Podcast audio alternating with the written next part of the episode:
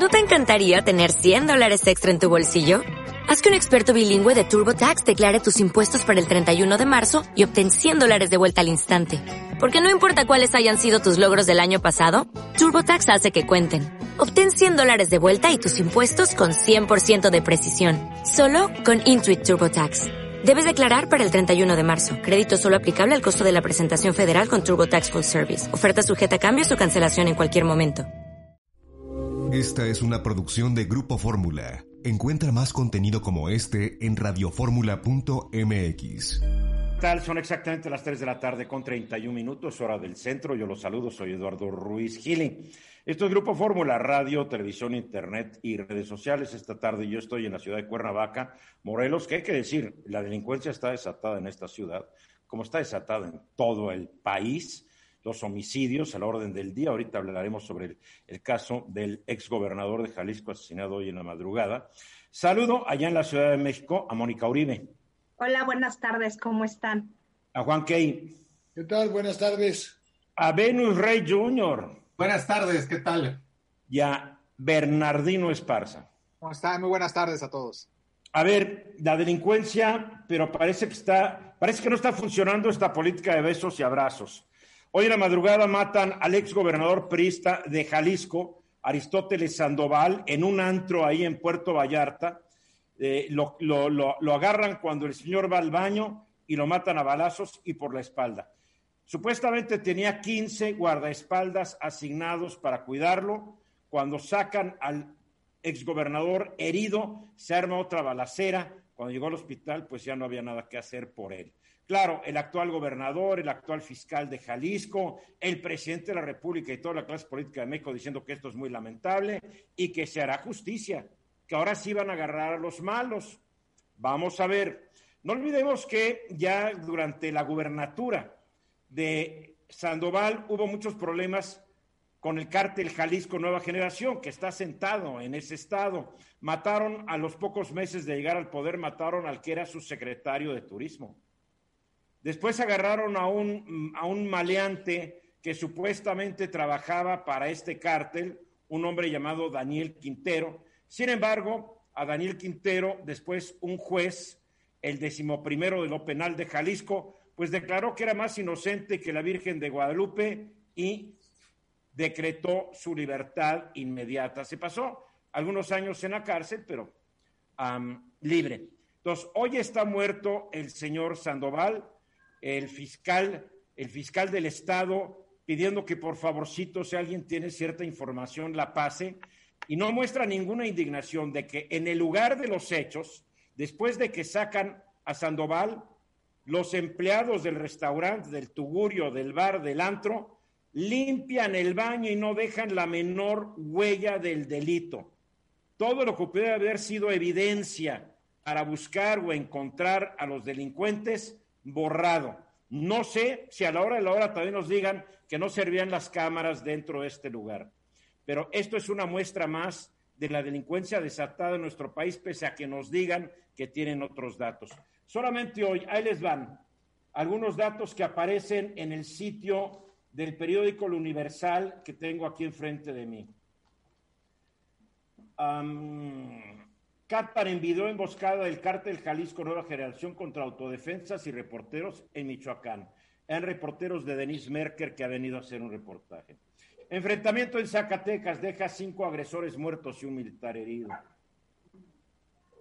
Entra Estados Unidos a México de 700 autos, van con sus familias por fin de año. Gracias, bienvenida a la pandemia versión Estados Unidos. Entonces estamos viendo que aquí hay un caos, un desorden total y absoluto. Hay que decirlo. La Ciudad de México y el Estado de México ya están en semáforo rojo. ¿Por qué? Porque se tardaron, pero ya la cantidad de muertos y la saturación en hospitales de ambos estados ha llegado a niveles donde los pobres médicos, enfermeras y demás personal en hospitales COVID están agotados, desfallecen, se quedan dormidos, así está la situación, pero nos dicen que vamos bien y que el pueblo bueno y sabio de México no tiene por qué ordenársele de que se quede en casa, de que use cubrebocas, que mantenga su sana distancia, porque los mexicanos somos bien fregones, bien sabios. Ahí están los resultados de esta falsa confianza y de esta demagogia. El gobierno, lejos de aceptar su responsabilidad y obligarnos a tomar las medidas, lo deja nuestra buena voluntad, como se está dejando la buena voluntad a Lampa, porque con los besos, los abrazos, no está resultando este asunto. Mónica. Tengo que decir que realmente eh, estas medidas que se tomaron hoy, empezando por el tema del COVID, fue tarde mal y afortunadamente no fue nunca, pero casi les faltó para nunca, porque realmente estamos en una situación atroz.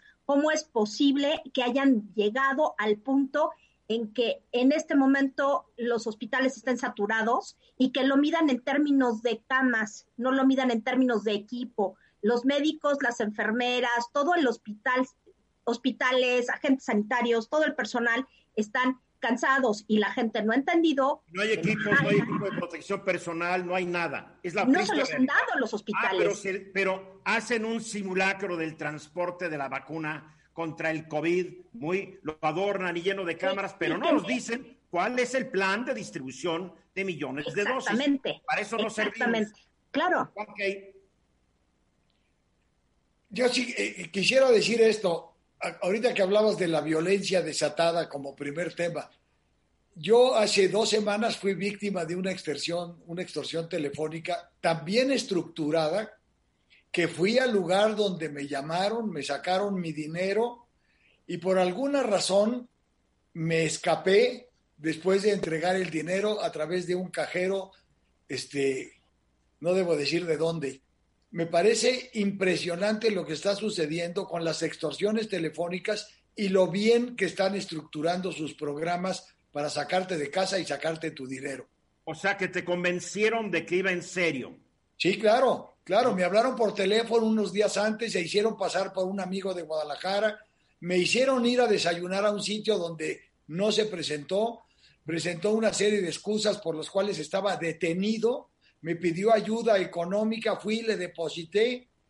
Después se me prendió el foco y le hablé a mi secretaria para pedirle el número de esta persona y resulta que él estaba en su casa en Guadalajara descansando y yo estaba siendo víctima de una agresión de este tipo. Así está pasando. Venus. Sí, y volviendo al punto de- del exgobernador Sandoval, a mí quiero recalcar un, un- un punto que me parece muy preocupante y que es muy importante. Lo que hicieron, lo que hizo este grupo que, que lo asesinó fue mostrar el músculo y decir, aquí estamos, nadie se nos escapa, nosotros tenemos eh, eh, el dominio y podemos ajustar cuentas cuando queramos, nadie está libre. Me parece un mensaje terrible, muy triste y muy peligroso y, y- en definitiva parece que la, todo lo que ha hecho el gobierno no ha dado resultado porque los grupos delincuenciales siguen a la alza, siguen haciendo de las suyas, no hay un poder humano que les pueda poner un alto. No olvidemos que hace unos meses el mismo cártel, supuestamente porque no hay evidencias de nada, atentó contra la vida de Omar García Harfuch, el jefe de la policía de la Ciudad de México. No hay que olvidar que la DEA ofrece una recompensa de 10 millones de dólares por el Mencho desde hace ya varios años y el gobierno de México, que es austero, únicamente 30 millones de dólares. Y de, de pesos, perdón, 30 millones de pesos. Y ni así lo han podido agarrar. ¿Quién protege a estas personas que, que ni con una recompensa de más de 200 millones de pesos por parte de Estados Unidos y de 30 millones de México, estamos hablando de un cuarto de billón de pesos, lo pueden agarrar? Es increíble.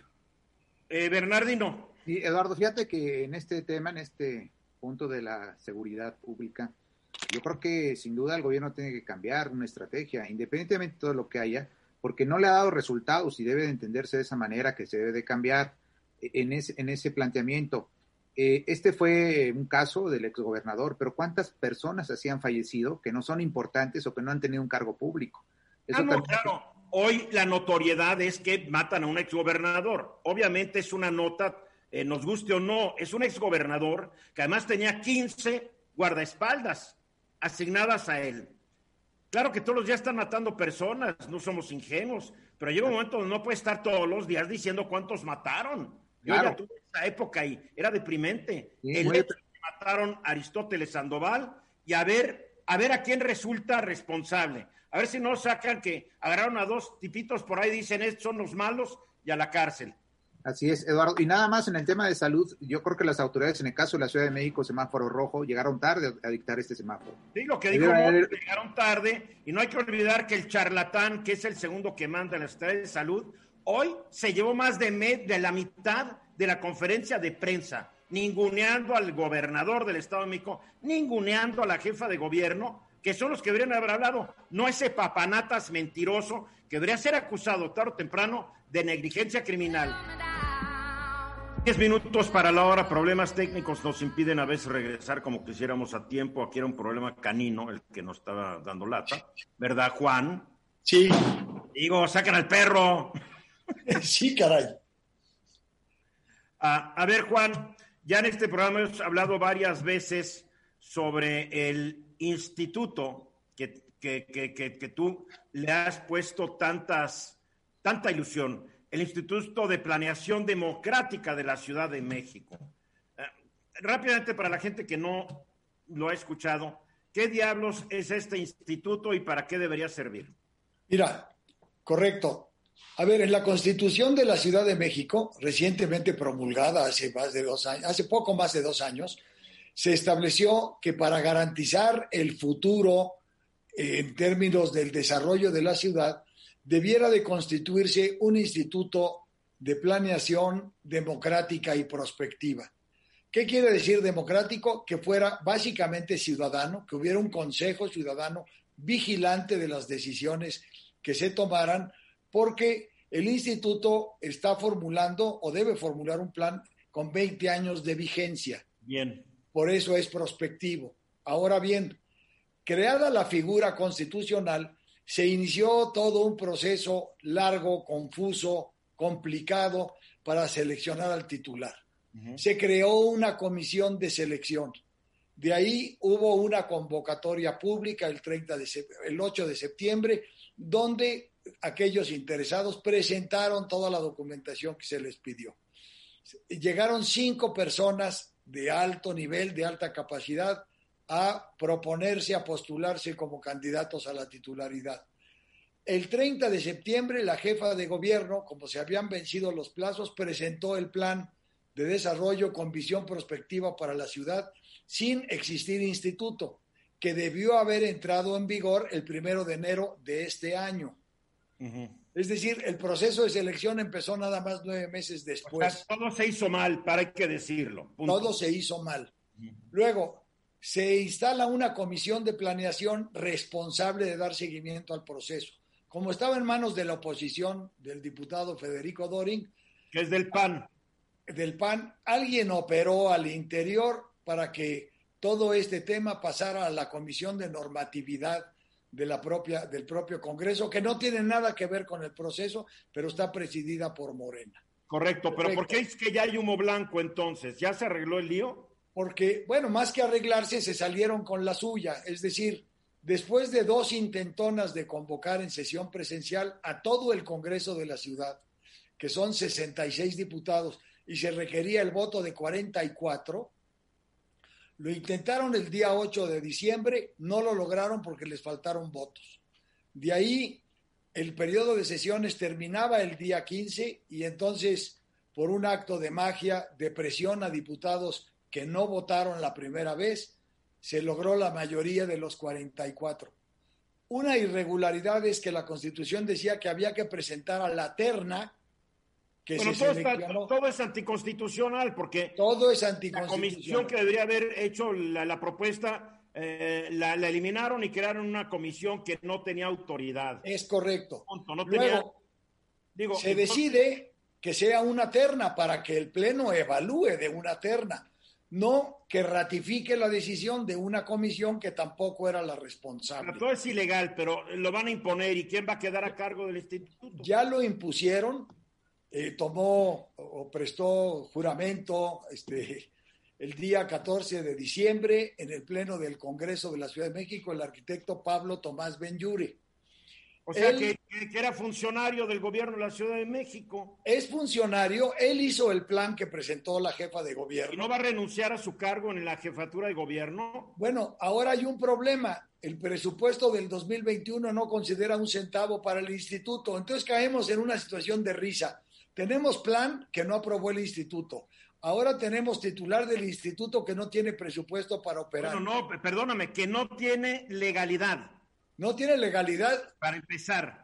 A ver, Venus, Venus sí, es, que yo estoy escuchando toda esta historia y, y, y, y por eso los mexicanos no, no, nos reímos de las leyes, de los procedimientos, de las instituciones, porque parece chiste lo, que está diciendo el partido Juan. tanto criticaba lo que hicieron los del PRI, los del PAN. Es de risa, sí. Los que han incurrido en esta ilegalidad, violando Totalmente. la Constitución de la Ciudad de México. Es que hasta parece chiste, de veras. Es ¿eh? verdaderamente dramático el futuro de la ciudad por 20 años en manos de un proceso totalmente ilegal. Pues ojalá levanten una, eh, vayan a las instancias constitucionales adecuadas para echar esto para abajo. Después de la hora y hoy hay, hoy hay show, hoy hay concierto. Hoy la Orquesta Filarmónica de Acapulco da un nuevo concierto, un concierto semanal dentro de su temporada, y su director nos acompaña Eduardo Álvarez desde Acapulco y obviamente también con nosotros Venustiano, ay Venus, Venus, Venus. Pero es Venustiano, ¿no? Venustiano Reyes. Venustiano Reyes, sí. Claro, Venus Rey, Venus Rey Jr., que además de compositor, músico, quiere hablar de Beethoven. Oye, muy buena tu columna hoy en El Economista sobre Beethoven, cuyos 250 años de nacimiento se han celebrado durante todo este año. Así es. Sí. ¿Cómo está el concierto de esta noche, Eduardo? Muy bien, Tocayito, muy buenas tardes. Antes que nada, muy buenas tardes a todo, a todo el público que gracias a, a, a tu programa estamos en contacto. Fíjate que un programa, eh, otro, otro programa disímbolo, ¿sí? Uh -huh siempre re, tratando de innovar y siempre tratando de ba balancear un poco más el, la programación de la Filarmónica. Y en este sentido, el concierto de hoy es con puros solistas. Son, son eh, solistas de la Filarmónica de Acapulco, son solistas del talento guerrerense, este programa que tiene la, la Filarmónica. Pero se oye mucho ruido, ¿verdad? No ¿Sí? importa. Entonces, eh, este programa eh, eh, que anualmente la Filarmónica apoya a jóvenes, niños y jóvenes talentos guerrerenses y después de una audición, si es que la pasan, evidentemente pueden estar con nosotros en un concierto de temporada. Entonces, bueno, pues muy contentos en este sentido y vamos a presentar a dos solistas guerrerenses y a nuestra primera viola que va a tocar el concierto de Telemann para viola y orquesta gran compositor alemán barroco. Después eh, Daniel Alejandro eh, y la maestra Nora Castaño van a, a, cantar algunas áreas de Händel, de Mozart y de Gluck. Y finalmente terminamos con un concierto para marimba y orquesta con una muchacha muy, muy talentosa. Del concierto se llama, es el concierto para marimba y orquesta de Paul Creston, este gran compositor norteamericano. Así que un programa lleno de, de solistas, algunos muy jóvenes, algunos ya no tan jóvenes, pero que conforman este programa, Tocayo. Así que, pues espero que a la gente le guste. Hoy a las 8 de la noche la invitación muy, muy cordial. A ver, además, Alejandro Ávila es bajo. Sí. Entonces, Daniel Alejandro. Daniel Alejandro.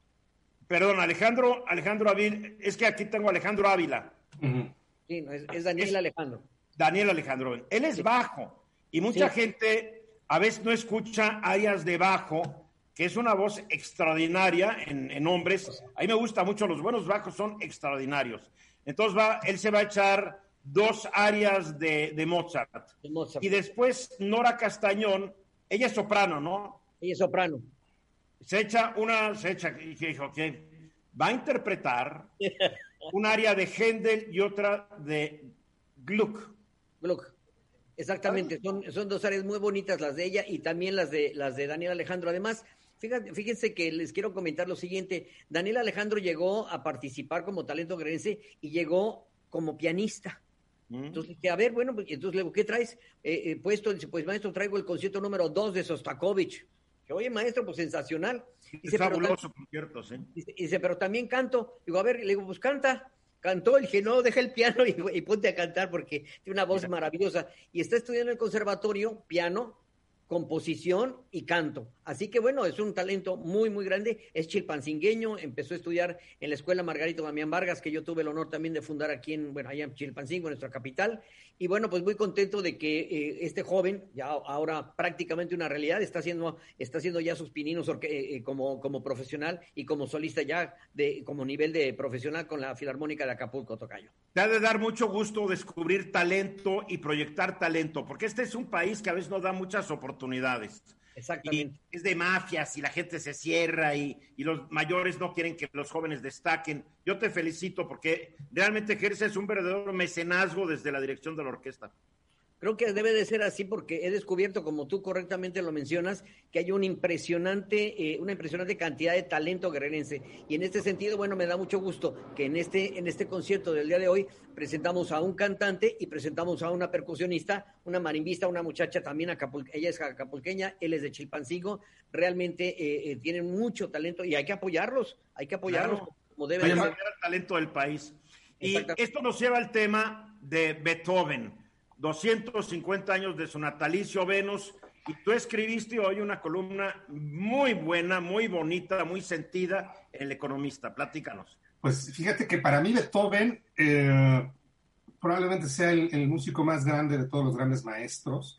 No, no, no, eh, no todo el mundo va a estar de acuerdo contigo. No, no todo el mundo está, va a estar de acuerdo, pero, pero te voy a decir... Eduardo no está de acuerdo y Eduardo no está de acuerdo. Mira, yo pienso que Beethoven es muestra no, sola, no solo de lo que el arte de la música, hasta dónde puede llegar el arte de la música, sino más que eso, es hasta dónde puede llegar el espíritu humano. Porque Beethoven no era un músico cualquiera. Para empezar, tenía una discapacidad auditiva, una sordera, que lo imposibilitó de, de, una cierta edad para adelante. Empezó a tener esos síntomas desde sus 20, en sus 30 se agudizó, en sus 40 ya casi no había nada. Y aún así fue capaz de realizar obras que, que, que, son una maravilla y que son patrimonio de la humanidad con esa discapacidad, pero además la idea que tenía de el hombre, el artista, no eh, como un producto de su propio esfuerzo, de su propio trabajo, que, es, que es los ideales de la, de la ilustración, eso me parece que lo, que, que, lo logró con creces más que ningún otro compositor. A final de cuentas, Mozart y Haydn, que fueron grandes maestros, no dejaron, eh, bueno, Mozart sí lo logró, pero se mantuvieron siempre casi al servicio de patrones. Era, era, era el estilo, ¿no? Ese si era el estilo. patrono te morías de hambre. Pero esta, es, esta liberación del artista se da por primera vez y de manera absoluta con, con Beethoven, que, que, que, que, pues toda su vida eh, no estuvo bajo, bajo ningún patrón, sino él solito, él solo hizo sus composiciones. Además también, eh, no solamente fue un gran músico, también fue un empresario, él organizaba sus conciertos, él administraba sus publicaciones con las principales casas sí, claro. eh, eh, editoras de, de, Europa, en Francia, en Un Alemania, gran concertista hasta que era un gran concertista. La gente era se un... olvida, pero era un intérprete fuera de serie. Era un intérprete totalmente. Hay una anécdota que dice que cuando él era muy joven estuvo frente a Mozart. Mozart era una persona muy, muy famosa en Viena. Y estuvo tocando algo. Mozart no se impresionaba muy fácilmente con nada. Hasta que le dijo, a ver, improvisa sobre un tema.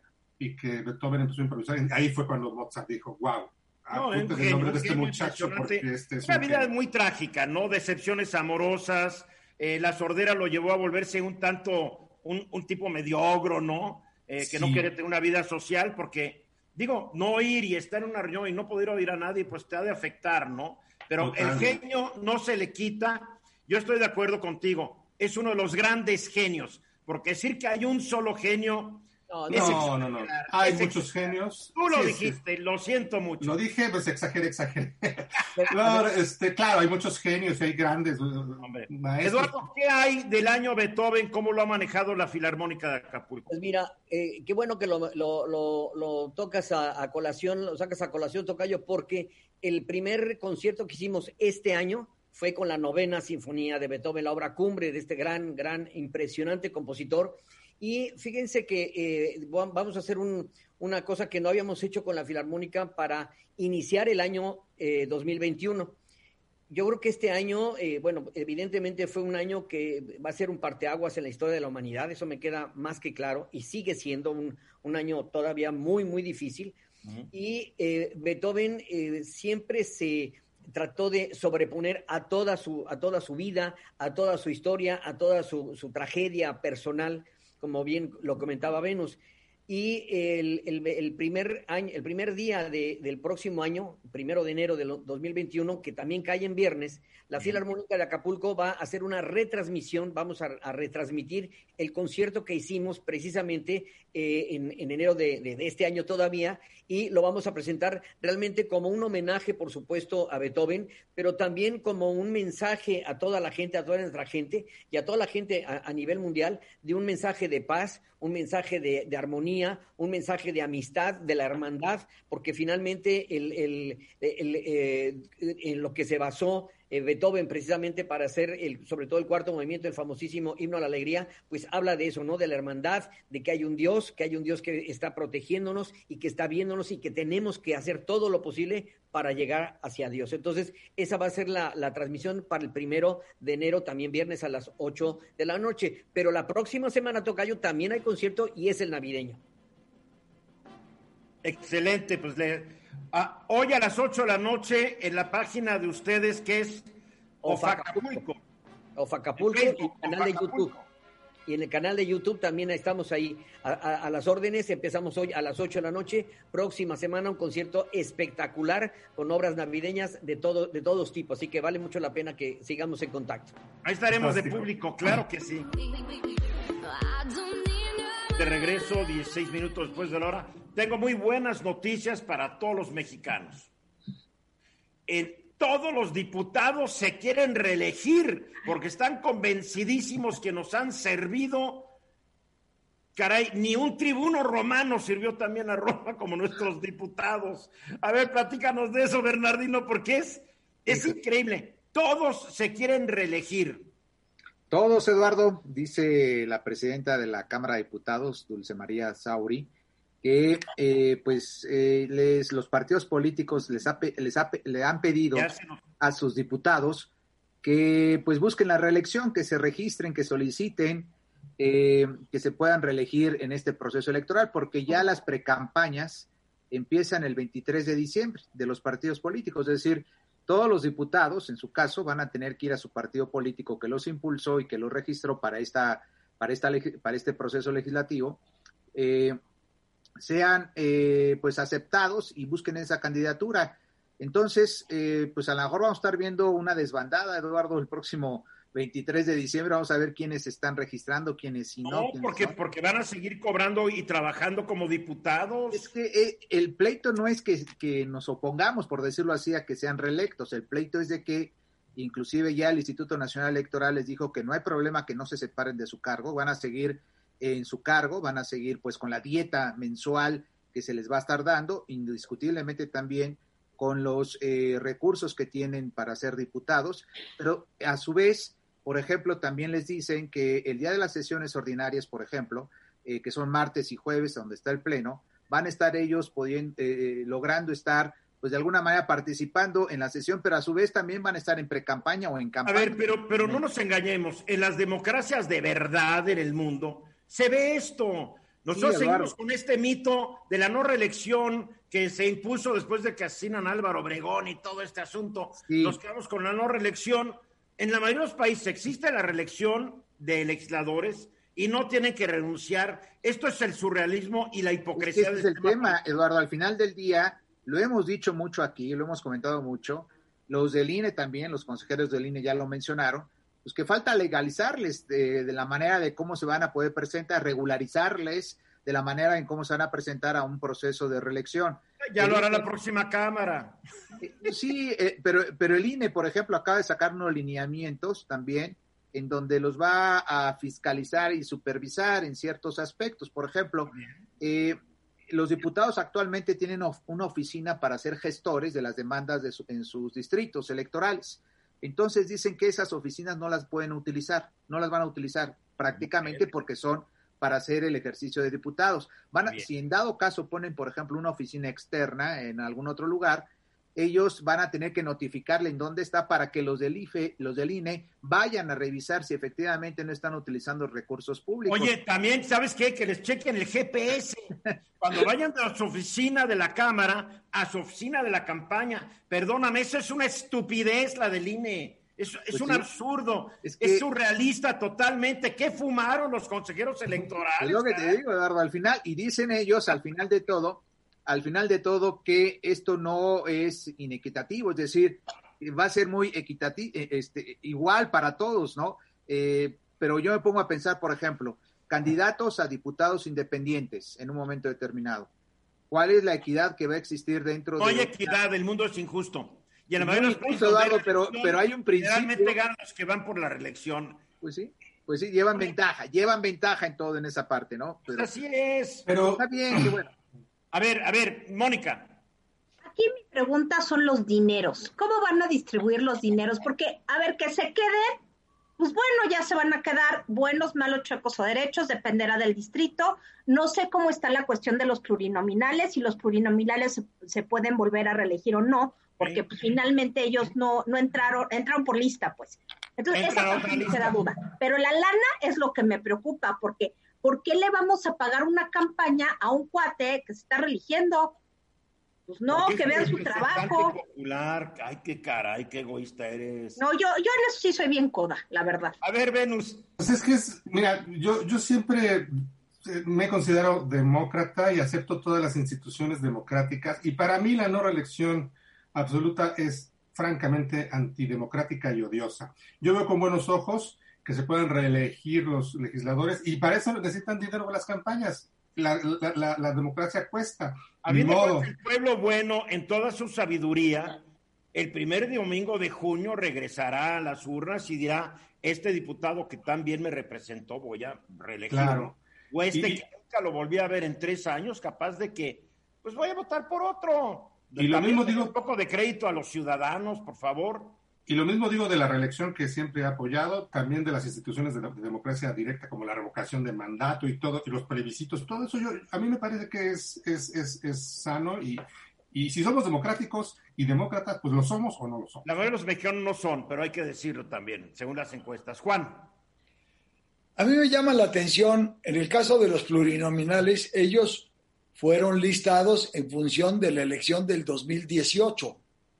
Entonces, su permanencia simple y llanamente no debía de darse, qué porque no? ellos, ellos simplemente se están colgando de un efecto del 2018 y por, a título de que van a ser reelectos si nunca fueron electos. Sí, pero si fueron electos, se Ah, llama pues sí. elección por la vía de representación, claro que sí. Y claro que es una elección, es una No, elección. no esa. todos son electos por mayoría relativa, también hay de... Es, es representación proporcional.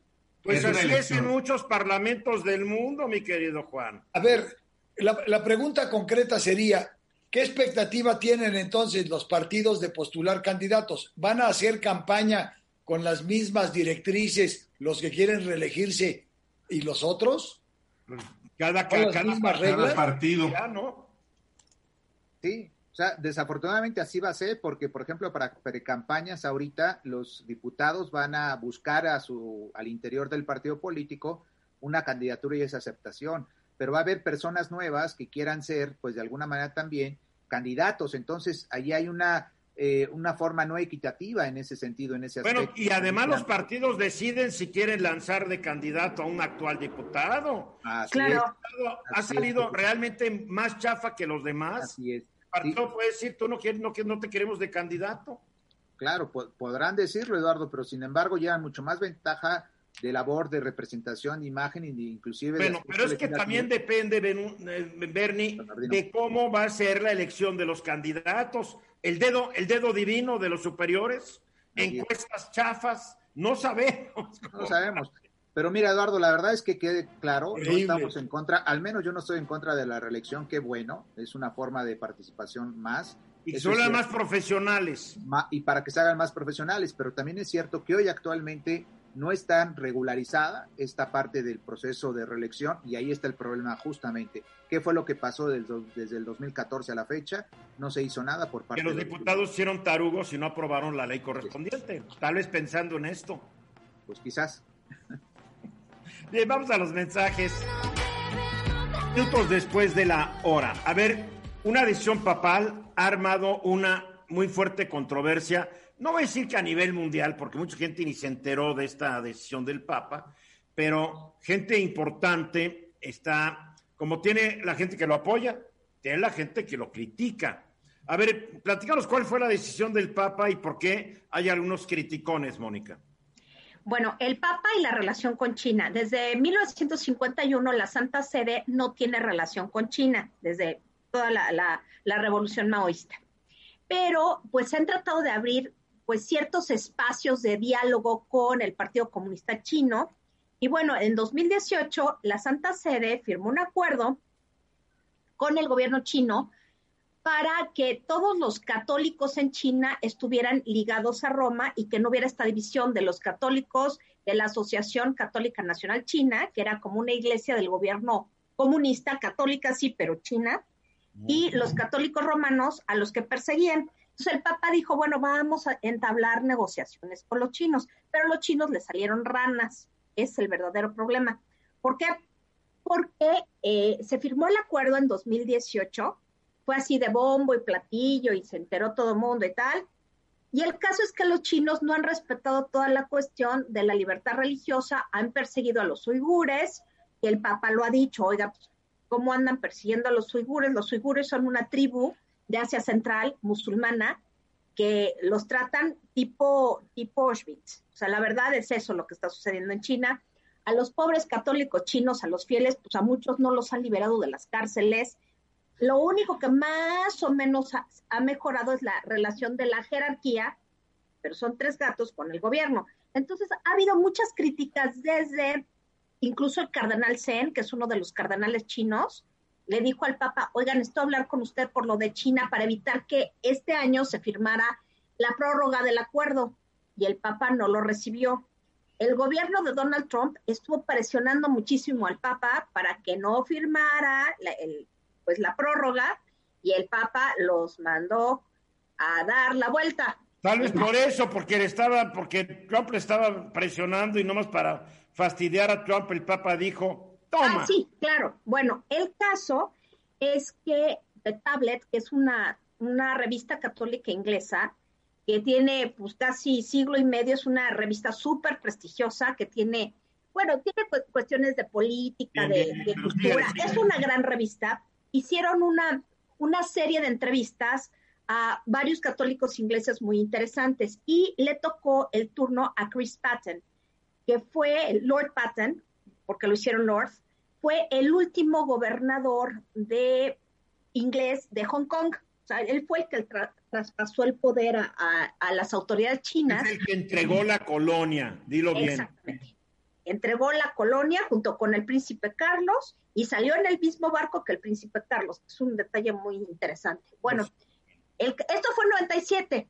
Y el caso es que le preguntaron qué opinaba de la política de, del Papa con respecto a China y pues de su ronco pecho, ahora que es canciller de Oxford, ojo, un católico que fue gobernador de Hong Kong y canciller de la Universidad de Oxford, no es cualquier personaje, dijo, esto está muy mal, el Papa se dio mucho frente al gobierno chino y no ha recibido nada. Los católicos chinos siguen en la cárcel, no hay un respeto a los derechos humanos ni a la libertad religiosa. Los chinos están haciendo lo que se les da la gana y el Papa firmó la prórroga. ¿Por qué? Es un error.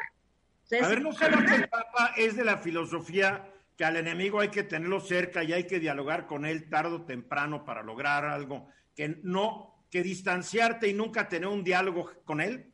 Yo creo que sí, pero lo que dice Lord Patton se me hace lógico. Ponle tantitos límites al gobierno chino. Pero ¿cuál es la fuerza están que tiene el Estado Vaticano para poder limitar a los chinos, por favor? Si ni los gringos pueden, ni los bueno, rusos. Ese es Realpolitik, pero pues por lo menos estar denunciando lo que hacen los chinos, eso sí lo pueden hacer y se han quedado callados, salvo con el tema de los uigures. La Santa Sede ha estado así como que no, los chinos se han portado bien, no, los chinos no han hecho, Bueno, es que tampoco que yo, yo quiero entender al Papa, él no quiere que se lance otra persecución terrible contra los católicos. Es que ese es el problema. Al hacer a mi juicio, al hacer el tratado o, o el- las pláticas, o como le quieran llamar, porque no es un tratado, porque el Papa quiere relaciones plenas con China, pero China no le va a dar relaciones plenas a la Santa Sede si la Santa Sede no desconoce a Taiwán. Entonces también, o sea, la Santa Sede dice, bueno, yo por qué voy a desconocer a Taiwán. desconoció a Taiwán, Estados Unidos desconoció a Taiwán, medio mundo desconoció a Ah, Taiwán. pero la Santa Sede no quiere y está en Pues su tal- derecho. Tal vez con la real política al rato la desconozca también. ¿eh? Vamos a ver qué pasa, pero ver, la cosa en China no está padre, ¿eh? Yo le quiero preguntar a Mónica una cosa, pero antes, eh, la verdad es que yo no veo, eh, como dijo Eduardo hace un momento, no puede hacer gran cosa el Papa ni el Vaticano. Si ni Estados Unidos puede, menos. Ya lo dijo. Stalin, creo, una vez, ¿no? Que cuántas divisiones tenía el. Papa romano. Sí, sí, la verdad es que la verdad es que se la tiene que ver ahora sí que de muertito. Y yo te quiero preguntar, Mónica, ¿cuántos eh, católicos están en situación de prisión o, o- o están siendo pisoteados en sus derechos en sus derechos humanos en China? Pisoteados en derechos humanos, 7 millones. Ese es el punto. Pisoteados sin que esto quiera decir que todo el tiempo lo están fastidiando. Son 10 millones de católicos. Tres se supone que están vinculados a la Asociación Patriótica Católica China, ¿eh? que, que es, es la iglesia que el Partido Comunista creó para pues quedarse con los católicos chinos. Ahora, pero tenemos que tomar en cuenta una cosa. Los chinos católicos no llegan ni al 1% de la No, hombre, son tres gatos, son, son tres, Oye, la verdad. ¿Ustedes creen que el, que el presidente de China, el señor Xi, está muy preocupado por esos? Y No. también otra cosa, otra No, cosa yo que, creo con- que no. se preocupa porque son, son parte de su grey. Pero también yo, que- yo siempre he creído que con el enemigo cerca. Y hay que considerar que con los chinos, o sea, no se puede tratar con los chinos como si fueran los británicos o los alemanes. Los chinos son Ese los es el chinos punto. Y no son Ese democráticos y a ellos no les parece que estén haciendo un, Y no un les en contra importa. de la humanidad, no les importa, la verdad. No les importa, la Pues hay verdad que tener eso en cuenta. ¿no? Ahora, A ver, ¿a, Lord quién- a ver, Patten- fuera de China, fuera de China, la neta, ¿a quién le importa? pues a la Santa Sede. Y a los gringos y a los británicos, que es un pretexto, porque lo que está diciendo Lord Patten está muy relacionado con toda la, la, la derecha, la alt-right católica gringa, que está buscando los pretextos para torpedear al Papa. Eso es con lo que quería terminar. O sea, no es un tema tan grande, sí está feo, pero en realidad es buscar pegarle al Papa por algún lado. Porque no Porque Patten ha de ser otro católico architradicionalista que no le gustan las Debe ser tradicionalista, como buen inglés. Claro. Sí. A ver, Bernardino. Oye, sí, fíjate que eh, es curioso, y aquí le pregunto a, a Mónica, China, pues con todo el régimen que tiene, que permita la libertad religiosa, la libertad de cultos en esta parte. Eh, ¿Cómo lo hacen realmente, Mónica? Lo han de tener muy controlado, me supongo, porque no es una libertad, independientemente de que el Vaticano quiera, pues obviamente, por supuesto, defender su religión, que es la religión católica en ese sentido. Por 70 años, los católicos chinos estuvieron en las catacumbas. Si se daban cuenta que eran, que eran católicos, los metían a la cárcel por toda esta cuestión de la revolución cultural y bla, bla, bla, que, pues, está fuera de, de la lógica china y del nacionalismo chino. Entonces, eh, ser católico en China sí era un martirio seguro.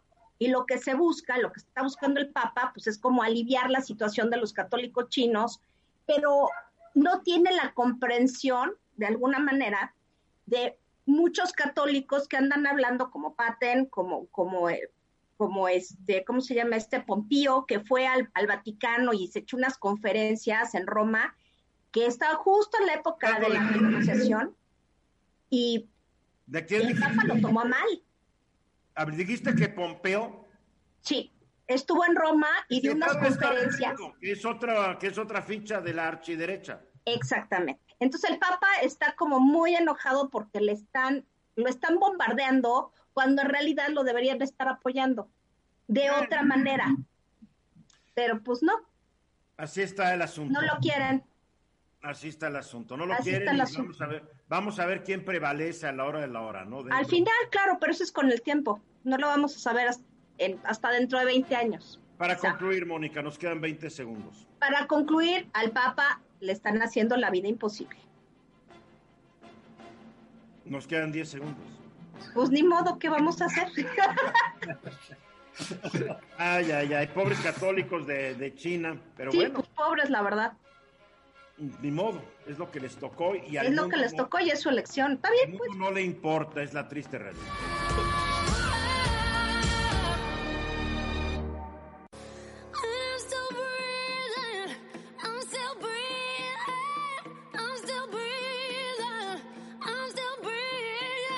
Aquí estamos de regreso y salen nuevas disposiciones para controlar los productos plásticos desechables en la Ciudad de México.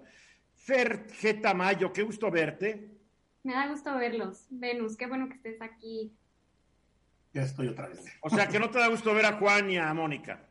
Sí, pero a ellos los veo cada viernes y el último viernes no estuve con Venus. Exacto. De regreso. porque estaba en misión, estaba en misión periodística. Es como a ti, a ti no te ve más veces que las que tú no lo ves a él. ¿Tú qué sabes? A ver, platíganos, está muy interesante esta, esta, esta nueva disposición eh, del gobierno de la Ciudad de México.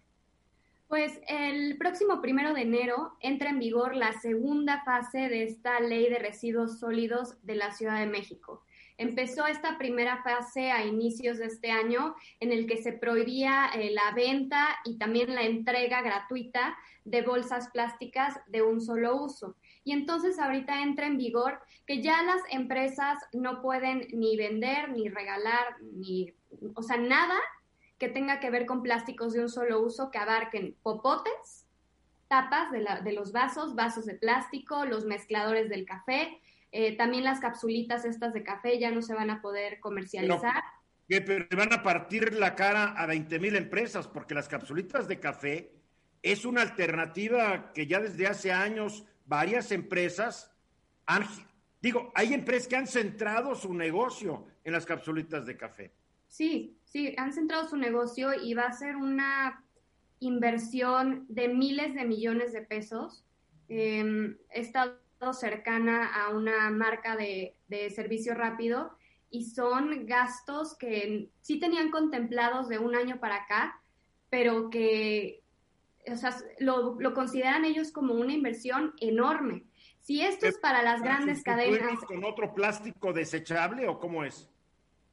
No, lo sustituyen por productos que pueden ser degradables, que es, desde su diseño eh, los, los, los hacen como para que se degraden en condiciones ambientales específicas, por ejemplo, con la luz, con el calor, con, con ciertas eh, condiciones ambientales, o eh, con ciertos microorganismos de este tipo de noticias que vemos. Tal bacteria eh, hicieron para degradar este tipo de plástico.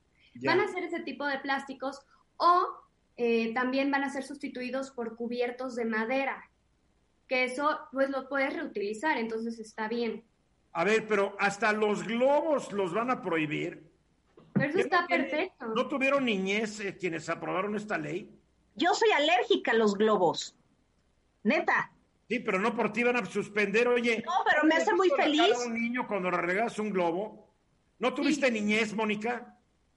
Pues sí, sí tuve, pero los globos me daban dolor de cabeza. Pues sí, entonces no tuviste niñez. Ah, porque no. yo sí me acuerdo, cuando me compraban un globo, yo era feliz como niño. ¿Ya no se van a vender globos, Fer?